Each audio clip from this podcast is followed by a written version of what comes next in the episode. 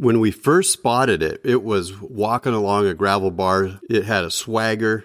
It knew it was the toughest bear in the neighborhood. And when we began to call, it splashed right into the river, swam across, got to our side. We couldn't see it anymore.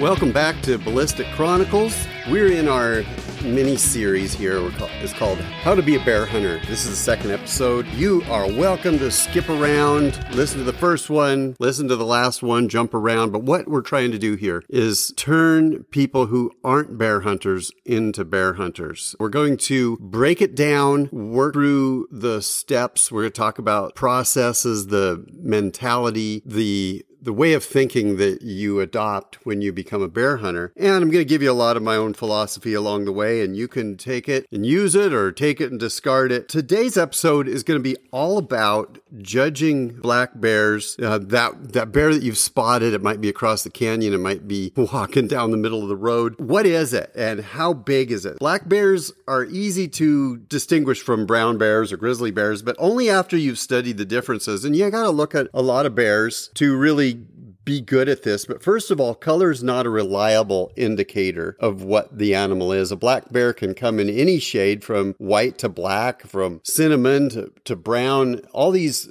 all these different phases of black bears are out there. In some areas, they're going to be almost all black. And in other areas, like where we hunt in eastern Oregon and in Idaho, there's a lot of color phase bears in those places. Sometimes a brown bear or a grizzly bear has silver tipped guard hairs that um, will give it a grizzled look. And there'll be times when you'll see a bear across a canyon in a place like uh, Montana, for instance, where you really have a hard time telling at a glance whether this is a grizzly bear or a black bear. It's important to uh, know the differences, and that's probably the first place to start. So, three physical features that distinguish brown bears from black bears Brown bears have kind of a dished in face and a large hump above the shoulders. Brown bear's claws are going to be longer, up to like four inches long. And a black bear has usually a straight facial profile and it doesn't have the hump of the brown bear. Its claws are going to be shorter, uh, maybe up to one and a half inches long. And some black bears, in fact, a lot of them have a patch of white hair on their chests. When you have spotted a,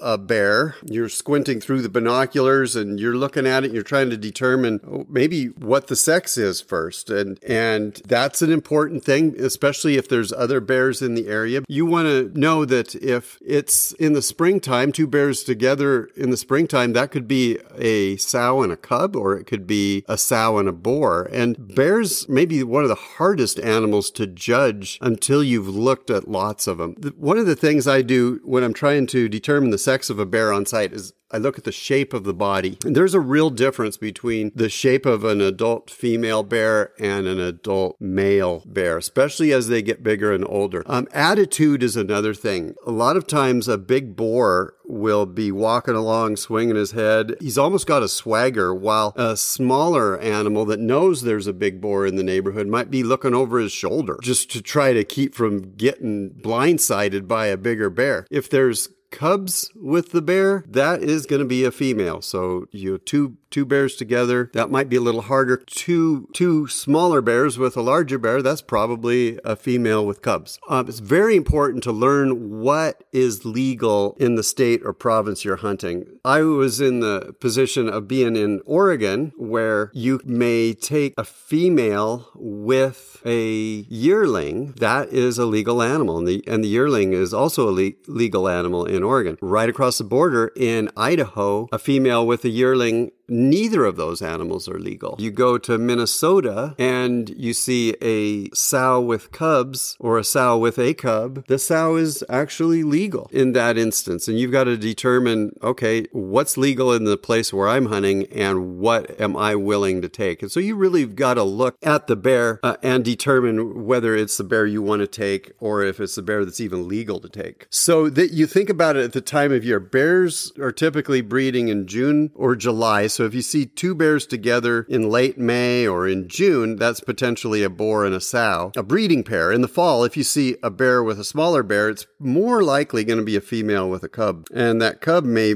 may weigh, you know, just 30 pounds, between 30 and 75 pounds, while the sow might weigh 100 to 150 200 pounds. Lone bears, in some cases, are tougher to judge. What I like to do is I look at the head and imagine a triangle between the bear's nose and its ears, and the point of the triangle being the tip of the nose and the base, that part of the triangle between the ears. If the sides of the triangle are longer than the base, it's either a young male or a female. And on a bear with all three sides of the triangle that seem to be more like equal, you're looking at a big trophy male. That might be a little bit harder to figure out that kind of geometry on the fly if you haven't looked at a lot of bears. But if you have looked at a bunch of bears, you know what I'm talking about. This will make more sense the more bears that you see. Also, look at the relative size of the ears. This is another indicator that I've always looked at. Small ears and a large head usually mean a large bear. And a bear with ears that appear large and legs that appear long is probably going to be a younger bear. So if those ears are small and they're on the side of the head, that's probably an older bear.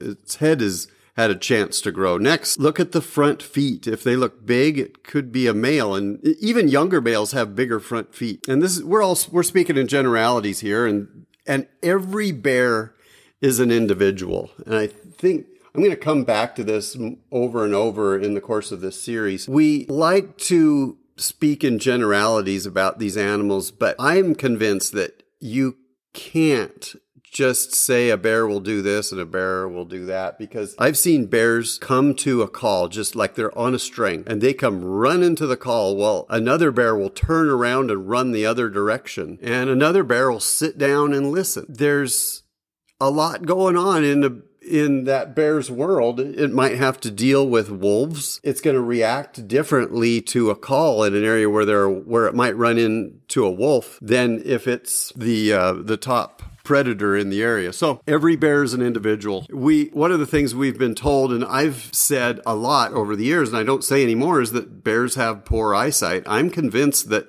some bears have poor eyesight and some bears have good eyesight. And it probably comes down to um, uh, genetics and and then there's might be some bears don't rely on their eyesight as much as other bears. I know that I've had bears spot me across a canyon and I, I would say that bear has good eyesight and I've been you know, around other bears that didn't even seem to see me. We got to more and more we have to say these bears are individuals. Each one's going to be different than every other bear. When you go after a black bear, you're probably not going to take the first bear you find. It's illegal in most places to hunt cubs or sows with cubs. And if a trophy is desired, a really a big animal or one with really good hair for a rug, it just becomes more difficult. You got to be more selective and you're looking for a bear that doesn't have rub spots on the hide where maybe it's been scratching against boulders or trees. If you're looking for a Boone and Crockett bear with a really big skull, you're going to have to look for one a really big head and and some old older bears they don't have as big a heads as some other older bears. So you you may look at several bears before you find one that you're willing to take. And, and a lot of times we end our seasons without a bear, and, and that's fine. This is a real trophy hunt regardless of the size of the animal we end up with, it's okay to go home without an animal. It might mean you pass up the only bear you see and, and never spot another, but that's part of the challenge. And color phases of bears vary greatly, even within a region. Up uh, in the among the Olympic bears, black pelt is the most common. Sightings in Oregon lead people to believe that black phase bears outnumber other color phases four to one. In one study in Wallowa County, 46% of black bears had brown coats, 26% had black coats, 24% were blondes, and 4% were cinnamon. In Alaska, black coated bears are more common, but cinnamon bears are sometimes seen in south central Alaska and the southeast mainland. What it comes down to for me is quickly when I'm trying to judge black bears, I look at the animal's head, I look at the ears, the spacing, and the size of the ears, and then do its legs appear long or do its legs appear short? If the legs are short, in appearance at first glance, that can often mean that it's got a big belly, and a big belly is indicative of an older animal that's been feeding really well. And this is probably a bigger animal. It's probably got a great coat, and that's a bear that is worth taking. So some of this stuff is subjective, but if you are excited about that animal and it's a legal bear, get in position and get ready to take that animal and pat yourself on the back. To sum up, look at the shape of the body. Try to determine is this a male or a female? Look at its attitude. Is it the boss bear or is it a bear that is looking out for another bigger bear that's in the area? Are there cubs with it? Two bears together in the spring?